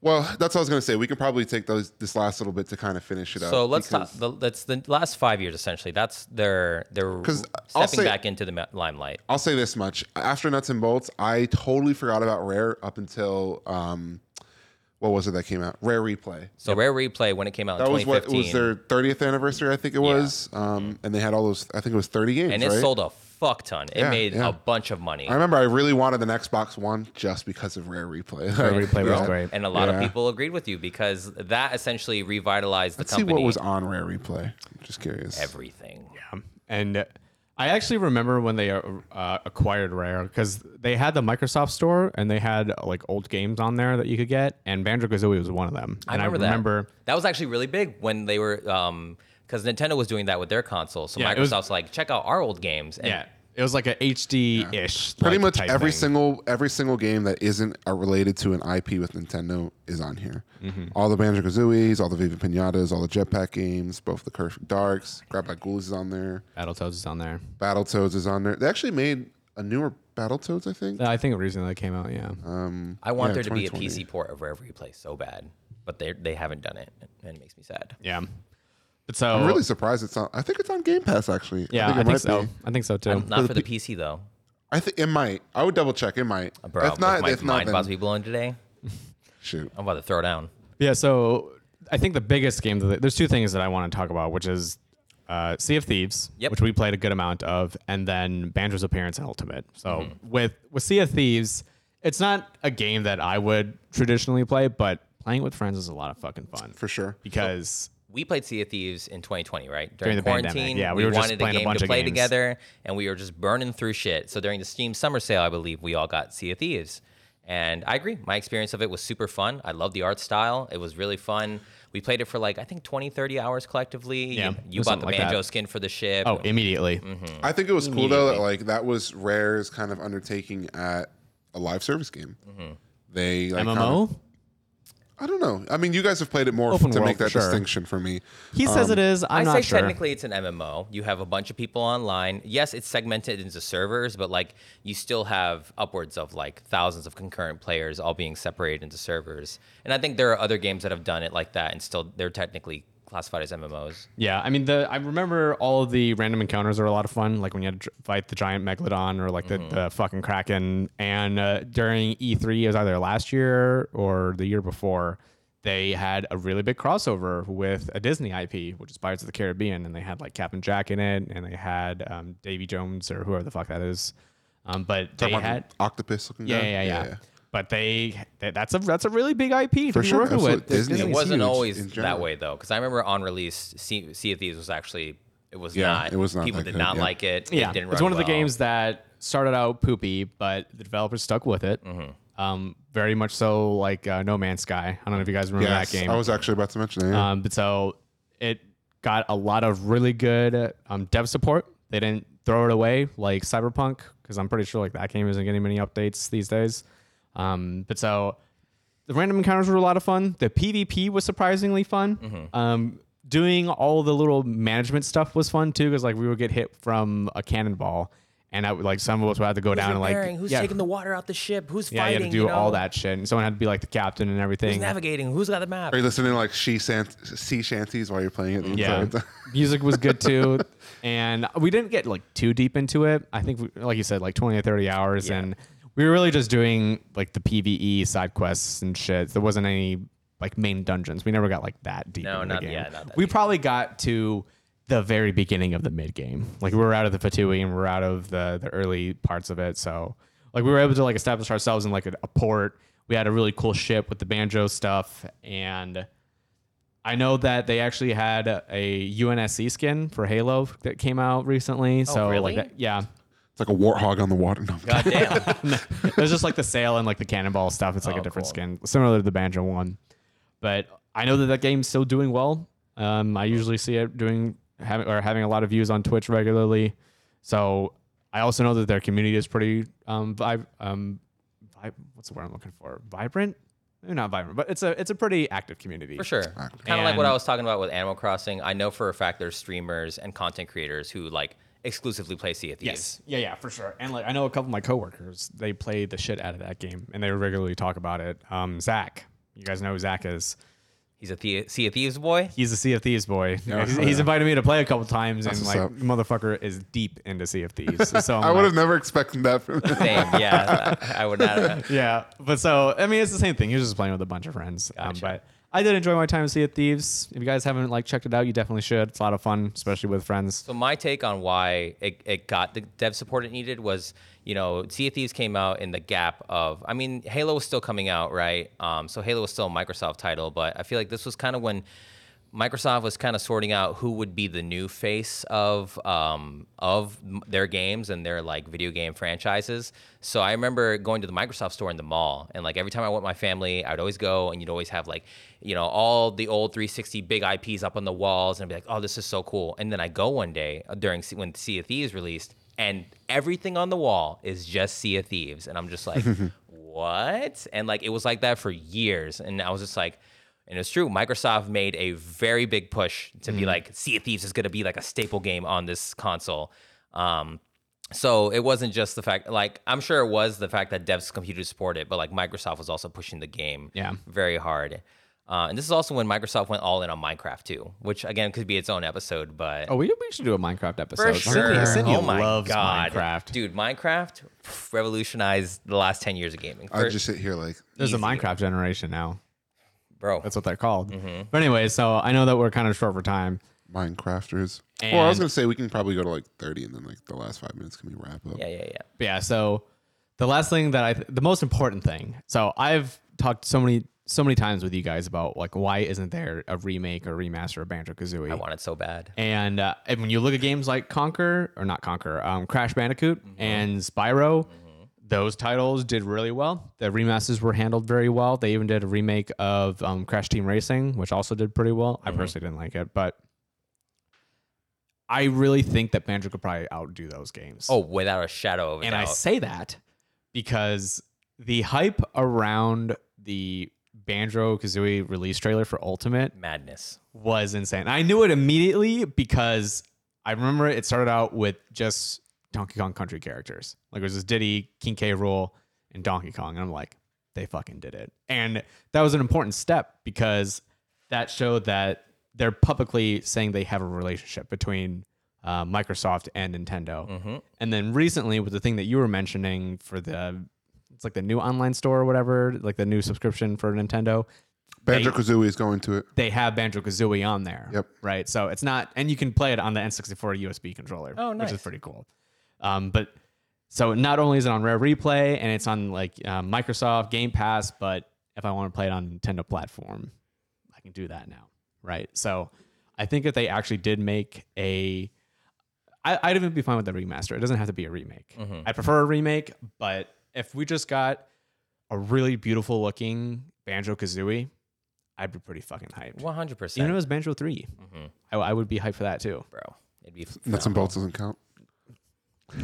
Absolutely not. It, it's a nuts and oh, you'd have to have nuts and bolts too. It, there's too many differences. A lot of but a lot of the content I watched on Rare was like nothing has come out recently. A lot of it was like back in like 2016, 2017, kind of 2018 when Sea of Thieves dropped. Yeah. But a lot of them were very much under the impression that nothing Banjo knew would ever come about ever again. Like there's just absolutely no way. his model was great in Ultimate.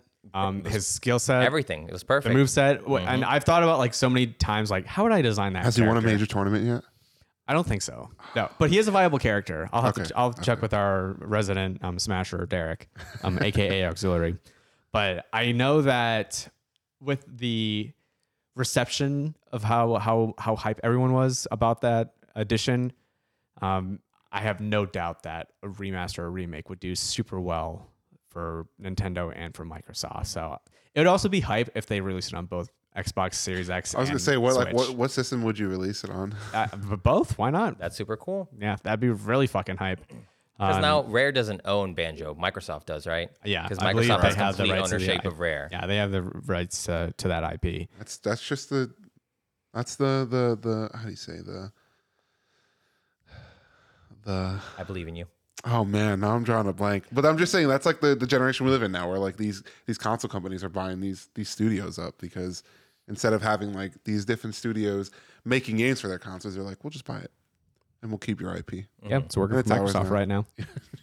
they and dividends Yeah, But I mean, if Microsoft doesn't have the confidence in them making a Banjo Kazooie game, because they could, The- Nintendo doesn't have to get in the way. Like they g- let Nintendo m- put Banjo in Smash, but like if Microsoft wanted to make a Banjo Kazooie right now, they totally could, and Nintendo. yeah. could. There's studios that specialize in that stuff too. Mm-hmm. Like whatever studio did um, Crash Bandicoot, I know that Naughty Dog had a part in it, but I'm pretty sure that I think it's Blue Point I know they do a lot of um yeah, there, there's like a specific Games, studio like, that's like porting and really stuff like good that. at doing remakes. Mm-hmm. Um, because the Spiral one was really good, and they actually made an uh, a brand new Crash game. Well, th- the from a design perspective, it's kind of like what we talked about with ukulele. How like ukulele, if you played it, was a spiritual successor to Banjo Kazooie. Yes, we should mention Ukulele for sure. Um, so it came you guys out. play it? when I played it. I bought it and then I never played it because I, I read didn't so many like it. reviews that it was just like they get you with the nostalgia and that's really it. so I I don't like it too much I I only played the first two levels, and I agree. Like, it's not that I didn't like it, but it's it's a lot of walking around, and it's a lot of empty space. And you know, I was kind of talking to Ryan about this, where the limitations of the Nintendo 64 for Banjo Kazooie specifically, they had very tightly designed worlds. Like everything was self-contained, everything wasn't too big. Like wherever you went, every nook and cranny of every world in Banjo Kazooie was designed for something to be there. Whereas Ukulele had such I respect them for doing something different and making these super big maps like on a completely different scale. And that in and of itself sounds very appealing, but it's not like the it map. would lead nowhere yeah, the map was not. You'd be like, "Ooh, there's a secret area. I wonder if this goes somewhere." And then you walk in, and it it's does like nothing. It, it- nothing. So it's just like- it's just there to be there. You have an entire generation of players who are designed to play a game, this game, a certain kind of way because of Banjo and Banjo Tooie, and then you play ukulele, and like every time you try to play ukulele like Banjo, you're not rewarded because Yeah. it's It's like just play the game. Like you Yeah. just have to follow. You just go the- but it's from like, but objective that's- to yeah, objective. that's So I think that maybe if Platonic and Microsoft did something, um, it would be cool. But oh, my first point was that for remaking these games, you know, the the levels and everything was designed with the PlayStation for Spyro, for instance, PlayStation One in mind. So the levels were a little more tight. You know, everything had to be designed to be efficient. So trying to redesign that with you know today's technology it's not super difficult you just need to make sure the visual fidelity is there but from a design perspective the game's already laid out the maps are small compared to what games nowadays are trying to do so it's almost like double a like it, what was triple a back then is now double a to recreate so it's just cost efficient because you don't need like a breaking edge studio to make a remaster You- it's, it's already been done you already know what it looks like it's already been designed Just make Banjo Kazooie and fucking Unreal and in just- Unreal 5, give them a fucking Fortnite skin and bro banjo kazooie and fortnite yo. Somebody that wouldn't hire this sell. man. tell me that wouldn't sell. It I would mean, sell 100. it's hardest, percent And you already have people who've made banjo in Unreal. Yeah, and it looks good. I know I've seen a lot of like um, indie developers like, hey, here's some Banjo Kazooie assets. And I Mm-hmm. saw one for like Legend of Zelda too. And it's like, hey, this is what it would look like. And same thing for um, Super Mario 64. I, I've seen all those. I've seen the, the, the Zelda and the Mario one, and they look cool. Um, but yeah, as far as Rare goes, um, I guess are we hype on Rare for the future? What's going on? What's the new game that's coming out? oh, th- let's talk about Everwild. that. Everwild. Yeah, I give me a don't- synopsis. I, I thought it looked I was gonna stupid. say when I I don't was know watching. too much about it. Like Well, I there's- just know that it's coming out. It was announced in 2019, and we got a trailer at E3 in 2020, but nothing, not much has been uh, revealed since then. But it seems to be a game. Probably got fucked by the pandemic. Yeah, true. yeah, a lot of things. It seems like an open world game about nature and kind of p- these individuals' relationship with nature and kind of like they could summon forth spirits. And the game looks super rare and like not just that, Huh? but like oh Uh-huh. see my what you did god, that. it looks very rare. And but like they've obviously pushed the visual uh, fidelity of what they're capable of because the, the trailer looked fucking phenomenal, and I'm sure the game would look like that too. Um, but it doesn't seem like it's going to be like a 3D platformer like Banjo. This seems to be like a more serious title, some not like the rare that we're used to, where it's like kind of self-referential, a little goofy. This seems to be like more narratively driven, a little more dramatic. Yeah, it's not it's not up my alley, honestly. Because I remember watching that the trailer and thinking the same thing. So it, it looks it does look like a serious title. yeah. It- and then you see at the end, rare, and you're like, wait, what? Yeah. Because I, I think people have like a preconceived notion of what Rare is known for too. Like they've always had Absolutely. some like Absolutely. goofy slapstick type humor. Um, Conqueror's Bad Fur Day. if you guys go to ever an- play that yeah, game, you go to anybody that's like our age group, and you say, hey, name a rare game. They're probably gonna say like Donkey Kong Country or something similar to that. You know, Yeah. like Mm-hmm. something from a long. T- I highly doubt they're gonna say Viva Pinata or like yeah, it's not to say that those games Banjo aren't bad, by Kazooie Nuts the way. and Bolts, like specifically that I'm, one. I'm sure those games are like i- if they if Rare wasn't known for like Banjo and like Donkey Kong Country, those games in the Microsoft era they were still good. Oh, like I yeah, remember for like sure. the Viva Pinata was still a good game. Oh, Cameo yeah. was still a good game. Grab by the Ghoulies was also still a good game. It's just you have a standard that everyone is applying to you, and if you're not having like this, you know, very pivotal mascot type character, then you know it's hard. It's it's easy for us to say that Rare isn't doing too well right now. But in the respect, they, those games are probably good. Like I'm sure Everwild will be a solid game. I think after this analysis and kind of conversation, my take is that you know Rare was obviously known for a certain type of game for the first three generation of consoles, and they kind of spent a large swath of time there in like the er- late 2010s, early um, late 2000s, early 2010s, kind of not doing much. But now that they've come back. The studio is just—it's a different version of the studio, you know. I think it's unfair. like Bioware. Like every time anybody says anything from Bioware, like a new narrative game that come out by them, we know it's never gonna be. it's a the same. different studio now. Yeah, you know? completely And that's not a different. bad thing. Studios are allowed to evolve. I mean, shit, this Rare's been. We're talking about 30 years of game history here. We can't expect a business, especially when the industry itself is developing still, to be the same thing it was tell 30 that years to ago. people. Tell that to fucking Halo fans. Well, and this is one of the this is a, a larger conversation, but it's kind of like it's unfair to hold the studio to and be like, oh, you're not making the same thing you made 30 years ago. But like what they were making 30 years ago was very much shaped by the age of the industry, the limitations of the hardware being used. Like anything is possible with games Licensing nowadays deals that they were getting. and also the people in charge are different. But like, you know, I I want Rare to exist. I want them to keep making things. It's sad that like these IPs that we are at the mercy of Microsoft right now, essentially. Mm-hmm. But I think the studio is still great. I'm excited that if they do have a resurgence, that you know maybe there could be a day where Rare is make working on these games again. But we'll just have to see. Yeah, I'm I'm hyped for what Rare is going to be coming out with, and I hold out hope that there is a backlog of kicking off the discussion for Banjo Kazooie, the remake, It's gonna happen. the return. It's or gonna. e- something. It has to. I- th- th- that's just money on the table. That's Mm-hmm. just sitting there, right? Whenever it happens, we're gonna come right on the. We're episode- calling it the next now. In, episode. a, in an age of so many remakes, remasters, revitalizations of old sequels, even games that came out five years ago are com- getting new like remasters and stuff. Like, it just doesn't make sense that this game, as pivotal as it was, would not get that treatment. I feel like Ultimate was the the toe test, Mm-hmm. And- and their foot in the water is like, Bro, are we gonna get something here? the, the, the proof of concept, like the Yeah, I, I think with the amount of hype that it had, and just like the overall success, then I I do think that people would be excited and would buy it. And you just introduce like a whole another generation because you know the age group that plays Smash Bros is like very vast, and then you also have to remember that people kids that are like nine or ten, they have no idea what the N64 games were like, and they probably never will. They're never going to experience those games the way that we did. they if they were listening to this podcast right now and they talk about Rare, they, they're probably associating it with Sea of Thieves, I absolutely. 100%. All right, so then here we'll do this to close it off. What would you say your favorite rare game is? My favorite ever? If you have to choose one, you have to choose one. One? Gun to your head. Give me your favorite rare game or you're dead. What do you choose? Um, my favorite rear game is prob.